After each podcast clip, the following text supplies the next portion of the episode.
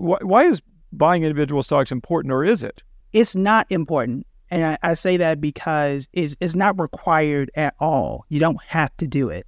But I think people do it and want to do it and have this this itch to at least look at it is because it feels more tangible. When you're investing in a mutual fund, it just kind of feels like this this thing. You can't hold it, you can't see it, you can't touch it.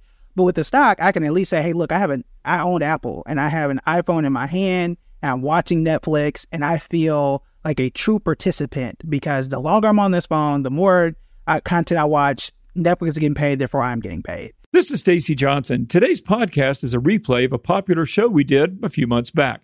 So if you didn't hear it the first time or you want to hear it again, now's your chance. Thanks for listening to Money Talks News, the podcast. In this episode, we're talking about how to pick winning stocks.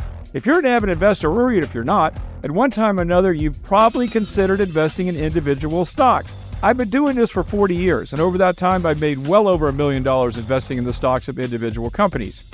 But Stock picking isn't for everyone, and it does come with risk. Even the best stock pickers periodically lose money. The trick is to learn a few rules that will increase your odds of success. And that is exactly what we're going to talk about today. I'm Stacy Johnson. As usual, my co-host will be financial journalist Miranda Marquit. Hello, Miranda. Hey, Stacy. This is kind of a fun one for me because, as we know, like I don't do a lot of individual stocks, but the ones I have done have done really well. So. Oh, I, I actually thought you did none. We're, well, I'm gonna I'm be interested to see which ones you bought. This week we've got a guest friend of the show, Kevin Matthews, former investment advisor and author of Starting Point: How to Create Wealth That Lasts. Hello, Kevin. Hey, thank you for having me. Thanks for being here. I'm really excited about this because I love stocks. Um, and I, I, rarely get to talk about them on the podcast because I have so many wimps like Miranda, who's a mutual fund buyer.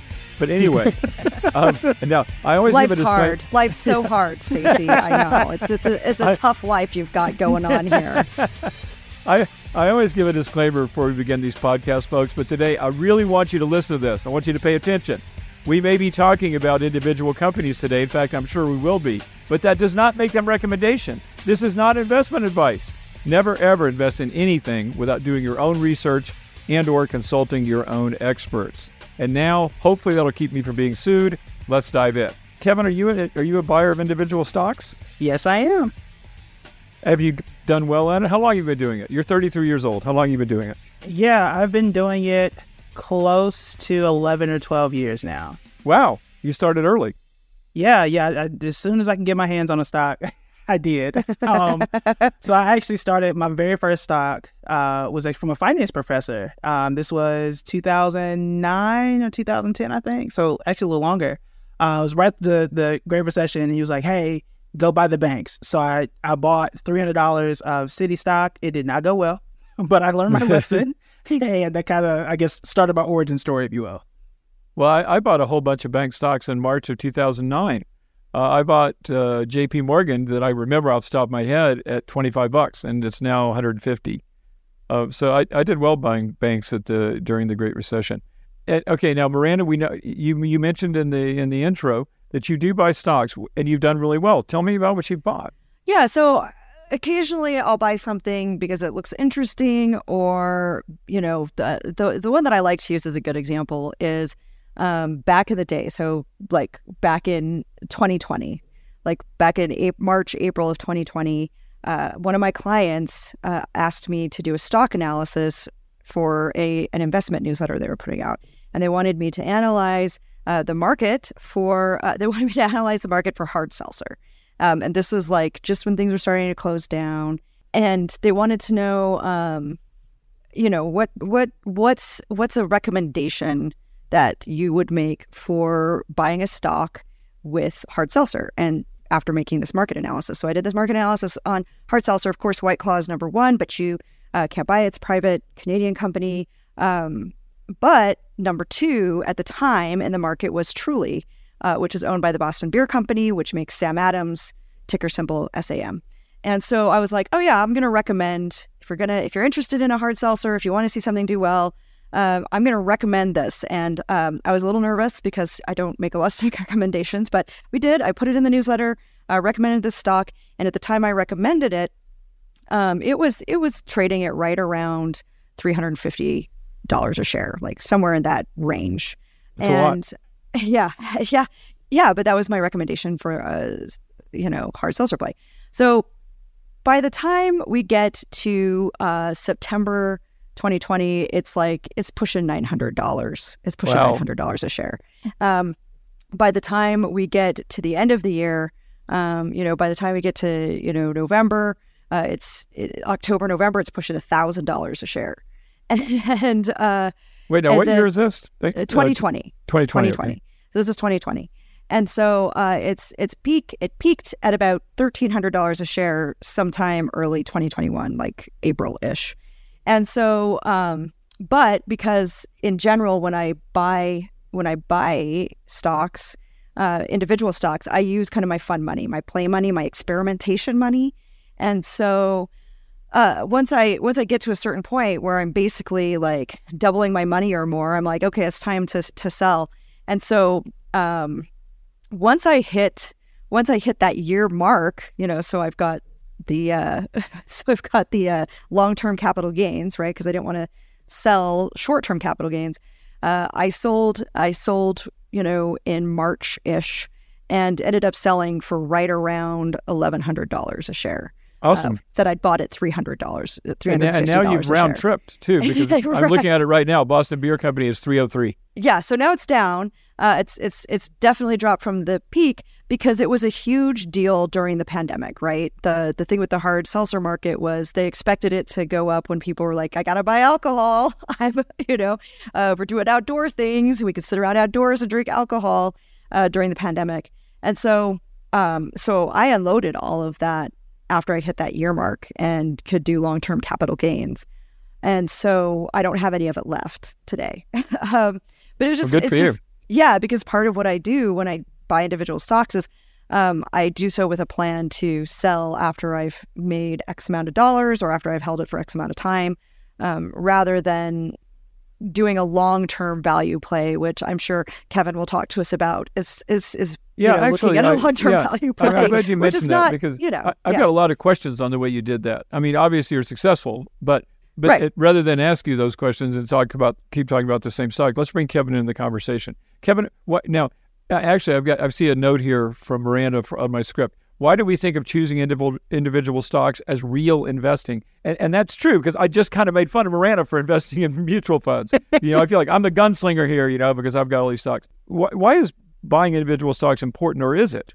it's not important. And I, I say that because it's, it's not required at all. You don't have to do it. But I think people do it and want to do it and have this this itch to at least look at it is because it feels more tangible. When you're investing in a mutual fund, it just kind of feels like this this thing. You can't hold it, you can't see it, you can't touch it. But with the stock, I can at least say, hey, look, I have an I own Apple and I have an iPhone in my hand and I'm watching Netflix and I feel like a true participant because the longer I'm on this phone, the more uh, content I watch, Netflix is getting paid, therefore I'm getting paid. So I think that's the perception of it. Um, there's risk and rewards on either side of that. You can obviously do both, like like I do. Um, but I think that's the reason why people gravitate more towards stocks or why they they feel like they have to. But it's not at all required. That- That's that's my follow up question. Then is it required? And I mean, who should be buying stocks, or should any? I mean, I think most people in the financial advice business, that is, financial journalists like Miranda or me, um, we often suggest just put put some money into a mutual fund, keep adding to it every month. You know, like like a four hundred one k type thing, right? Um, because you can't buy individual stocks in a four hundred one k anyway. But you're going like, you know, don't try to don't try to find the, the winner. Just buy the whole market. It's gone up an average of ten percent per year over the last hundred years. Blah blah blah. What's wrong with that advice, or, or should people do both? And, and and how would you decide? there's absolutely nothing wrong with that advice. I think where you you get careful or where where people can get skittish or where people make mistakes is how far away do you drift from that advice. So for example, I make sure for for me, I don't have more than 15% in individual stocks of all my my portfolio. That's as far as I go because it is more risky. Now you got some people that just throw it all out the window and just 100% stocks and just pick whatever right? That can be dangerous. It can also be worth it depending on what you invest in. So it's really about how how far away do you stray from that, and what are those guardrails? Like in case you are wrong, is what I talk about all the time. what is that that quote unquote insurance policy? For me, I've got my my index funds, and if I'm wrong, 85% of my money is there. I'm going to be okay if I happen to choose the wrong stock. And you know that's almost precisely, Kevin, coincidentally, how what I advise people now. I used to say all mutual funds all the time. Mm. Uh, it, it just, because it takes a lot of more effort to invest in individual stocks, and as you point out, also risky. But you know what I say now? I say ninety percent in mutual funds, 10 percent swing for the fence. You know, mm-hmm. find you know because it can change your life. And and I know Miranda and, and Aaron have heard me say this so many times. I'm sure it's going to make them nauseous. But I, I put fifteen hundred dollars into Apple twenty years ago, and I made more than a million dollars on it. Mm-hmm. And, mm-hmm. and, and to be able to swing for the fence, and and that doesn't mean gamble. You know, I, right. the reason I bought apples because my girlfriend at the time, who's now my wife, um, was carrying around. She she wanted a uh, what are they iPod, right? Mm-hmm. And and I was too tight to buy one myself. I bought her one as a gift uh, because they cost like three hundred bucks. Uh-huh. I recall. But instead, I bought the stock. Same thing with Facebook. I, I, just bought some more of that not long ago. I, I don't have a bunch, of, uh, maybe 200 shares. But anyway, uh, the reason I bought it is because her butt's not in a seat before she's checking in at a restaurant. I mean, she's she's on there all the time. She pretends like she's paying attention to me, but she's not. She's looking at her damn phone. And so I thought, if everybody's obsessed with this thing, maybe I should buy it. I'm still not on Facebook very much, but uh, but I made a ton of money in the stock. Uh, so th- this is how I pick a stock. You know, I see what's going on out there uh, what are people doing? And then looking at that company and then trying to get more information. But uh, by the way, by the way, I was also lucky. I don't want to sound like I'm smart, but when I bought Apple, I bought it because of iPods. Well, that and then all of a sudden the iPhone came along. That changed everything. You know, so that that was luck. I didn't know that was going to happen. Obviously, I couldn't see the future. So, but you know, and and also I'm going to talk about stocks that I've made money in, but I've also lost money in stocks too, and I'll make that very clear. Uh, but you know, one of the things um, I'm trying to remember the guy's name who used to run Fidelity, and he, he's written books. Uh, Peter Lynch. Uh, he wrote a book. Uh, he's written several books on how to invest, and one of the things he said was, remember that when you're a batter uh, in baseball, if you get 40 percent, if you hit 40 percent of the time, you're a star. You're a big star.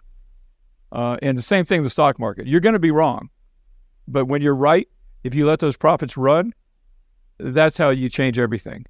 Like I own, I, I bought um, Nvidia uh, during the the uh, COVID 2021. When was that? 2021. Mm-hmm.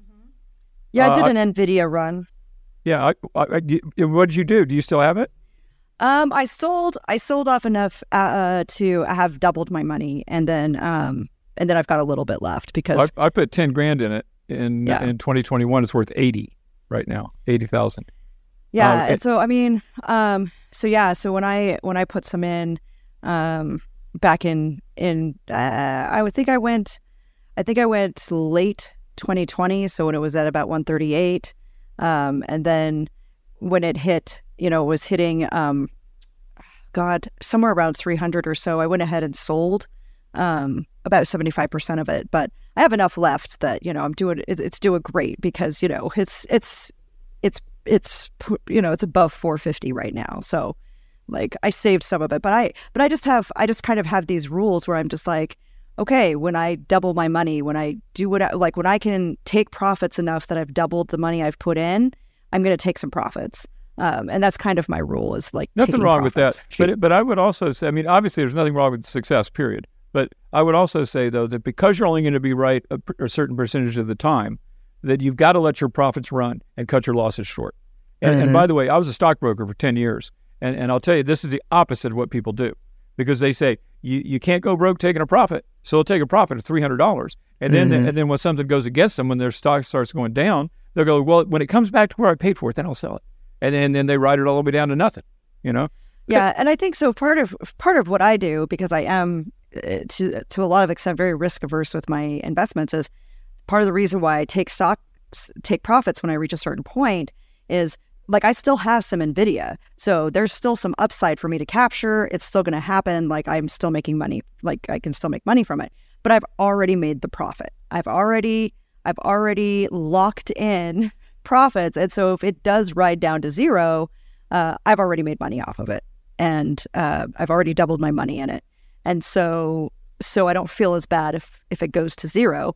and I'm perfectly happy if I can capture more profits down the road. Well, there were many, many times when I would, would I was would have been advised to sell Apple over 20 years. You know, you watch mm-hmm. CNBC and you're getting so much information all the time. And you know what's even worse when you're a stockbroker? I mean, you sit there all day staring at the stock market and it makes you pull the trigger too soon. But if I'd have listened to to advice, I wouldn't have made, you know, have whatever percent that is, 10,000 percent on my on my Apple investment. You know, I just remembered something. We have a guest. what? Are you yeah, serious? Kevin's on the show. I forgot all about it. Um, you know what? Let me, let me take a let me take a quick break, and then Miranda and I will continue to fritter away this whole podcast. we'll, we'll be right back after this. Okay, we're back. Before we start again, though, if you like what we do, do something for us and share this show with your friends and family on your favorite social media platforms and subscribe to our podcast. It takes you two seconds, but we really would appreciate it. Okay, now let's reintroduce our guest who's supposed to be telling us how to pick stocks. Uh, Kevin, what have you thought about all this stuff? What what rules do you have when you're approaching stocks? Yeah, so one one thing you had mentioned was letting your profits run long and cutting your your losers short. That is almost word for word what my uh, what my process is. Um, so I have two standing dates on my calendar when I come back and reevaluate my portfolio. It's June and December every year. I come back and say, hey, look, who are the losers? We will cut those short, and which ones are winners, and we'll continue holding on to those. Um, so that's a big part of my investing process that's that's helped me to be quite successful. Um, making sure that, like Miranda, I, I take some of those earnings. If I've won, like I picked up Nvidia in 2020, it was up more than 350% for me. I sold a third of it and said, all right, let's take some of these these gains and let's invest them in other areas to kind of diversify my portfolio. That makes sense. Wimp. At least you only th- sold a third of it. I, I, was tempted to sell it when things went south because I think I paid 300 for it and it went down to 150. I didn't buy more, which I should have. I did buy more uh, me- uh, Meta at 150 and now it's 300 something. But anyway, okay. One of the things though, everyone's listening, they're going to go, well, obviously you let your profits run and you cut your losses short. I mean, because some, but sometimes things go down and then they come back up. So how do you know when it, when something's a true loser? Yeah, so that that can be difficult at times because we all talked about Nvidia, but I don't know how many people remember 2022 Nvidia was down like 65%. Yeah. So so that's I do that's the part of it, right? Um, the question though is is when a stock is down, you have to ask why. Is it down because people weren't making microchips and people weren't using computers anymore?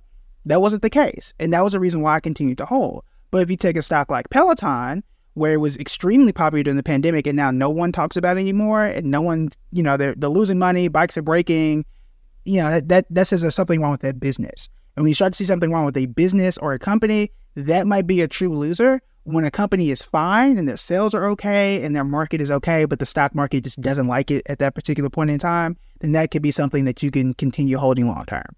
I think that's exactly. Yeah, I, I totally agree with what you said. What what I used to tell people when I was a stockbroker was, and, and this is not easy to do. I don't really do this myself, but I'd like to think I would. Is what you're doing is here are the reasons I'm buying this stock. Mm-hmm. You know, one, two, three. Okay. Now that stock goes down. Do those reasons still are those reasons still true? If they are, buy more. If they're not, sell. Right. Uh, so, like Apple, for example, and, and this is another thing that I look at too. Apple has a moat. In other words, no one's going to touch them. I mean, not not in my lifetime anyway, which may be before the end of the weekend. But I mean, Apple owns the smartphone market, and smartphones are very popular.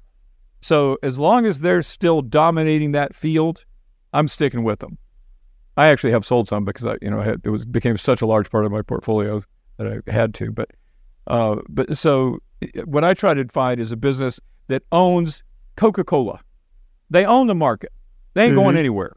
You know, and Apple and, and Nvidia for that matter. I mean, a lot of people listening to this probably won't even know who Nvidia is, but you know they own that market. You know, they, they own the server market, they own the gaming market, and they're and now they own the AI market. Uh, so as long as they as long as they own their market and they have a moat around their castle, I'm an investor. And I try to, uh, and you know, when I was a stockbroker, I would chase stupid tips. You know, because some some other stockbroker office go, oh, yo, you have to buy so and so you know, because I know the company and they're going to, you know, it's manipulated stock, blah, blah, blah, and you lose your ass. But if you buy quality and, and companies with a moat around them and you hold on it for long periods of time, you will, I will guarantee you that you will make money over time. Yeah, I think that's that's the one thing where people make the mistake, and that's where I made my first stock market mistake. Right, I bought Citi. I was you know 19, 20 years old, and after like two months, I didn't make money. I sold it. I didn't know that this was something you should be holding for years at the time. Yeah. Um, and that's that's sometimes the difference where people will turn around, get impatient, and just sell because it was a bad month or it was a bad week. When in reality, true gains are made by holding year after year after year. And that's when you start to see those gains. And that's an, an easy way to weather some of those losses at times. Because if I've held for two years and I've gained over two years, it is rare, not impossible, but rare that one bad month or one bad year is going to tank my entire investment. Um, but to get there, you have to be patient. And to get there, you have to to sit down ignore the news sometimes and let those stocks work for themselves. That's absolutely right. And I think, and actually, while we're on this topic too, let's talk about trading because this is something that I've seen my whole life, you know, as a stockbroker with my clients and uh, with my friends and with myself. You know, I'm going to buy some, I'm going to day trade. Well, let me tell you something. That's the stupidest thing you could do go to Vegas because they, at least they'll give you free drinks when you're losing your money. because I, was, I mean, you know, really though, I mean, th- there is an inverse relationship. Here's a rule that I have. There's an inverse relationship between the amount of time uh, you hold something and how successful you're going to be. In other words, what the market's going to do today is a flip of a coin. I have no way of knowing that, but I do know that over the last hundred years, the stock market's gone up uh, an, an average of, well, depending on how you measure it, nine, ten percent a year. So uh, holding something for long is same thing with real estate, right? I mean, mm-hmm. the, a lot of things are, can you can look brilliant if you hold on to them long enough, and you can look like an idiot if you try to trade them in a day. Yeah, I totally agree. There was a presentation um, I, I sat through when I was an advisor myself a few years ago, and it is this image is burned into my memory now. So they put up a, a slide, it had three lines on it, and it said that I, I forget what the time frame was. It was maybe like 70 or 80 years in the S&P 500. And they said that if you hold a stock for five years or more, the chances of that investment being uh, positive was greater than 90%. If wow. you hold it for three years or more, then the chances of that investments were like above 80%. And it had one year or less, and it was less than 50%. And that instantly told me the longer you hold, the odds are you're going to win. And there's a reason for that. But when you are reducing that where it's not even a year, you're talking about a day, a few hours. Like you said, you're, you're gambling at that point. You're not even in, you know, air conditioning and getting drinks for it. Right. So like that's that's what makes it a lot riskier. You your margin for error is so incredibly small when you're trying to day trade. And that's because you have to know three things and get them right. That's what to buy, when to get in, and when to get out, all within a day, five days a week, for 52 weeks, right? That's incredibly difficult to do. Whereas if you are investing for years at a time, you know, you could choose the right investment, but over time, that's one thing that you don't have to worry about because odds are the entire stock market is going to raise or rise rather over one, two, three, four years, and, and so on. That's true. And you know, another thing that's worked for me too, it, it's really difficult to give this kind of advice because people are so short term oriented, they can't really appreciate it. But what, what I try to do too, most of what I own now, I bought in 2009. Uh, obviously, there are exceptions like NVIDIA, but and the, and the reason why is because okay, I was a stockbroker in 1981. I became a stockbroker, and and there was a recession in 1990. Uh, there was obviously oh 1987 there was a stock market crash. I didn't buy when the market fell. Uh, in 1991 there was a banking crisis. I didn't buy because I was scared to death. I mean, Citi Citibank was five, you know, and then uh, in, in the Great Recession in 2009, I was like, I'm going to back the truck up because everybody said the market's going to keep falling down. The sky is falling, henny penny, right? Uh, and so what I, it took me, my point was, it took me three recessions to realize that when things go down and everybody in the world is convinced they're going to get worse, that's when you buy, because that's what that's that's actually when wealth is created. Wealth is realized when you sell, but it's it's created when you buy when nobody else will. And, and so if, if anybody listening, if I give you one piece of advice, the market's high right now. It, it's high on a historical basis in terms of earnings. I wouldn't be a big buyer here. Uh, and I may be wrong. In fact, I have been wrong because I bought some stocks this year and the, the market, you know, the, the uh, NASDAQ's up, what, 30% this year. And I was not a big buyer because I thought the market was too expensive. I was wrong. But I'll tell you what, when the market gets really cheap, uh, you got to buy then, and then just hold. You know, don't be afraid. Just hold, and you're that's the best way you're going to make money. That's in my that's my advice. of 40 years of investing. I, I tend to agree. I, the way I look at it is always be buying. So even though the market is up, I'm still buying. But when the market is down, is when I get aggressive. There that's, you go. That's when I say, look, you know, I could go out to eat today, or you know, I'll get a, a, fancy dinner, or I can you know get something cheaper and, and put this money in the market. Um, so that's that's what I tend to do. And my first real opportunity for that was in 2020. Um, because the Great Recession I didn't really have that much money. I was still in college, so it wasn't the biggest opportunity for me. Um, but the, what I did in 2020 truly paid off, and I'm still holding the vast majority of those investments. I, I picked up O'Reilly's, which is up more than 75% oh, yeah. for me. Huge. Uh, Nvidia was one. It was I was up around 350 until I sold uh, that third. Um, but that's that's what I, I said back then. Like the wealth that is going to be created in 2025 starts now, right? It started in 2020, and yeah. the wealth that's going to be created in 2023, you're really going to start to see that in 2027, and that's that's almost always been the case for those who are consistently buying and those who get very aggressive when the market is down. So how do you how do you decide to pull the trigger? This this is the most important thing, and it's and sometimes it's hard to articulate. But how do you know? What do you do? Okay, you you hear Nvidia is going to might be good. Uh, mm-hmm. And maybe you, I, I, watch a lot of CNBC, not a lot, but I watch Fast Money and I watch uh, Jim Cramer somewhat.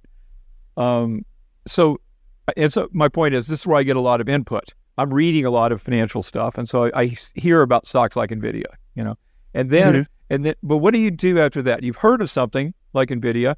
What makes you pull the trigger? There are three things that I tend to look at. Let's say if I've just heard about a stock on TV or something like that.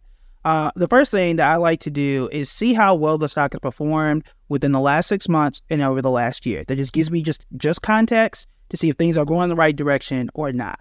And the reason why I do that is because there have been several studies on what we call momentum how a stock has done recently will tend to predict how it will do in the short term moving forward, but it's not a guarantee. Uh, for example, if NVIDIA is up 150%, I'm more likely to go that way than a Peloton that's down 95%. That's kind of very common sense. And that's going to tell me should I continue researching, yes or no? If the answer is yes, then the next thing I try to look for is profits. I want to see is this company actually making more money over time and is it expanding, or is it something that is falling off, or is it something that's negative and that's usually not a not a good sign. So once I start to see those two things, that's I'm at a you know 90 95% yes. The last thing I tend to look at um, is what we call insider buying. I would love to see if the CEO or anybody on the board of directors, if they are buying current shares of the company, because they, they're going to always have more information than we have. Uh, you can usually Google this information. It comes up on what's called the SEC Form 4. Um, and there's a Harvard research study that came out about 10 or 15 years ago that said that for insider buys, when you start to see those insiders buy, they outperform the stock market by 10%. So that is something that I, I look for. So, how well did it do recently? Is the company making money? Is, that money growing? And who is buying shares of the company that work there, um, like the CEO and those on the board of directors? Excellent advice. and by the way, a, a, little color I'll add there is that if somebody's selling, that is that means nothing. Exactly. Uh, because they could be buying a yacht or putting their kids through college or any number of things. But there's only one mm-hmm. reason you buy a stock, and that's because you think it's going higher. So Absolutely. if your insiders are buying, that's a good sign. What What about you, Miranda? You got any tips? What do you use? Um, yeah. So I mean, for me, mostly it just comes down to you know I look at some of the things that um, that that Kevin is talking about, but for me, it comes down to uh, do I think that I can hop on a trend, and do I think that this trend is going to be uh, sustainable long enough for me to double my money? it's it's not very scientific, uh, which is why I don't do a lot of individual stock uh, stock investing. Uh, but for me, mostly it just it just comes down to okay, I have some extra money that um, I can kind of experiment with. What seems like an interesting experiment, and what seems like um, I have a good chance of doubling my money with based on you know that profitability that momentum um, and i'll look at things like okay w- what uh, you know what seems sustainable and then um, you know what tends to look like it might have some some staying power or value And so uh, it's it's really sad. You shouldn't use by process because it's it's very vibes, not really scientific. Which is why I only use a small amount of you know my portfolio for this. Uh, most of it continues to be dollar cost averaging into index funds because ultimately um, I'm lazy. And there's a lot of research to do yeah, it right. There is, there is. And and you know, and to be honest, Miranda, I, I, I buy stuff by the seat of my pants sometimes too. I, I take flyers. I mean, I, I don't try to I try to do something stupid, uh, but uh, but I'll I'll just do what you. I mean, I'll just get a feeling, you know, because I've done this for a really long time. Not that I'm right. Again, I want to reiterate, I'm not right all the time, not by a long shot. But uh, I'll, I'll, look at I'll look at things like price earnings ratios and things of that sort, especially the the price earnings ratio relative to the historical price earnings ratio of that particular company. So, in other words, a company could have a high, I don't know if any people listening will know what PE ratios are, but look it up if you don't. Uh, if, a, if a company has a high PE ratio, that may be okay, providing it's not high relative to its historical PE ratio. Uh, I, I missed Amazon for many years. I, I own it now, uh, and I've tripled my money on it, but it took me years and years to buy it because it had no earnings. You know, and, and as Kevin was saying, you know, you, the first thing you want to do is make sure a company's making money, or they're just about to anyway. Um, but uh, but and Amazon wasn't forever. I mean, you know, it just started making money a couple of years ago, I think. Yeah, uh, yeah, you're right. And so I was on the sidelines. I, I made the same mistake. Yeah, you did that too. I I, yep. I own it now. I bought. I think I I can't remember what I paid for it. I bought it maybe four years ago, and I made money on it. Uh, but I wish I'd bought it ten years ago. You know, I didn't. Yeah. But and, you know, you, you miss things sometimes, but that's okay. Yeah, and, and that's something I've I've learned about investing in in general is that one, you know, your process is your process. However you evaluate, if it, if it works, it works, and you know you're gonna miss some, and, and that's fine. I'd rather miss out on good deals than take bad ones. Yeah. I think that's that's one way to look at it. Um, but I think more importantly, you know, ten years from now, you're gonna wish you started ten years ago, and I think that's the importance of just starting. Whether you still want to tend to mutual funds, which is totally fine, or you want to add a few more individual stocks, the key is starting because again, just based on how the market works, you're going to be right if you are holding long enough.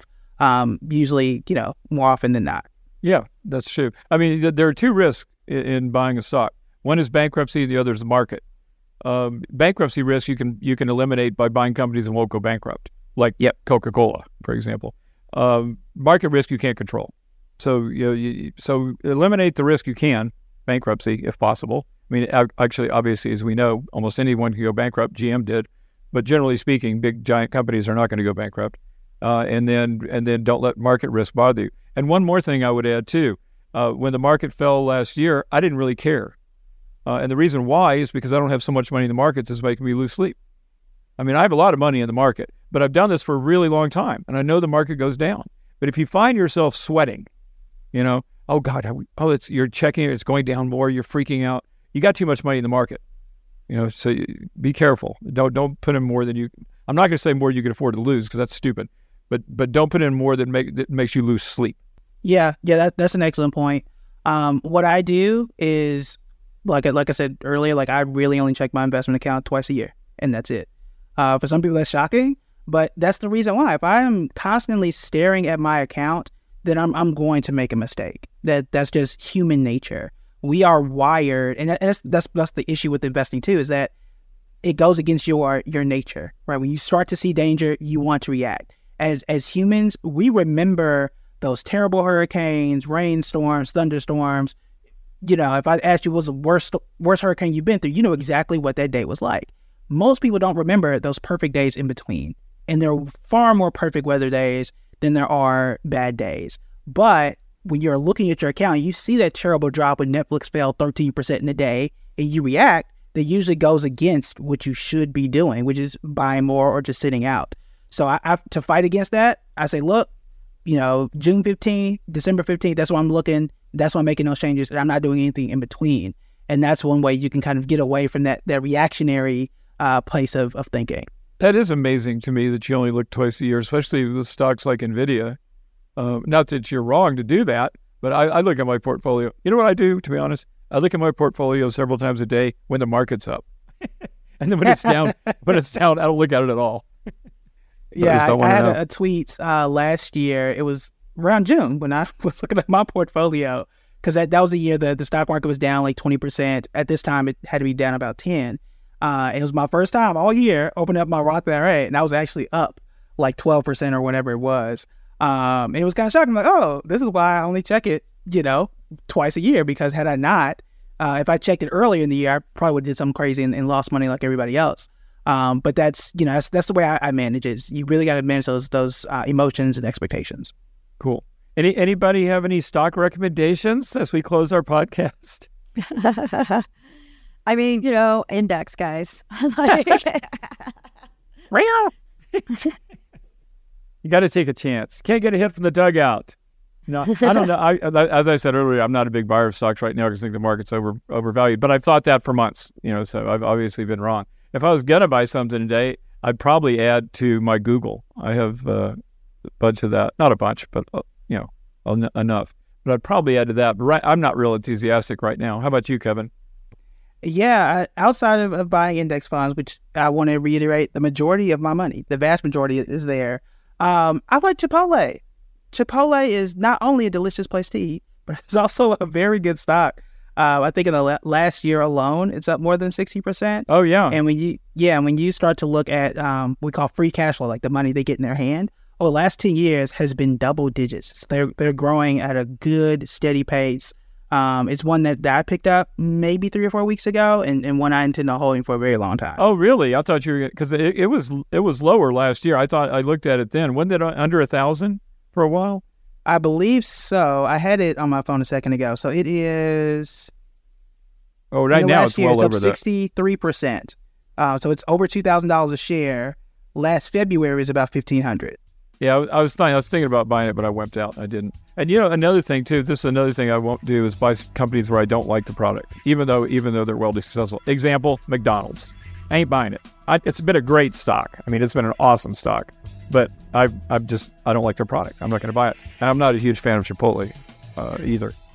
But anyway, I lived in Tucson. I like genuine Mexican food. But anyway. Anyway, I know we're running over. I could do this all day. This is my favorite topic, but I can't. We got to stop. We are out of time, folks. We are never out of topic. Dig a little deeper. You're going to find links to lots more info in our show notes. In fact, you can also find my entire stock portfolio in our show notes. You want to see what I own. And don't forget to check out Miranda's online home as well. That is mirandamarquit.com, M A R Q U I T. And of course, you want to visit Kevin at his website. It's Building Bread, buildingbread.com you got a question, comment, or topic you'd like to suggest, we would love to hear from you. Email us at hello at moneytalksnews.com. And one last thing I already said this at the break, but if you like what we do, please subscribe to our podcast. And that's all we got, Kevin. I really appreciate having you on again. You're a friend of the show. We love you. We hope to have you back soon. Thank you. I'm Stacy Johnson. Oh, yeah, sorry. I'm Miranda Marquit. Were you looking at the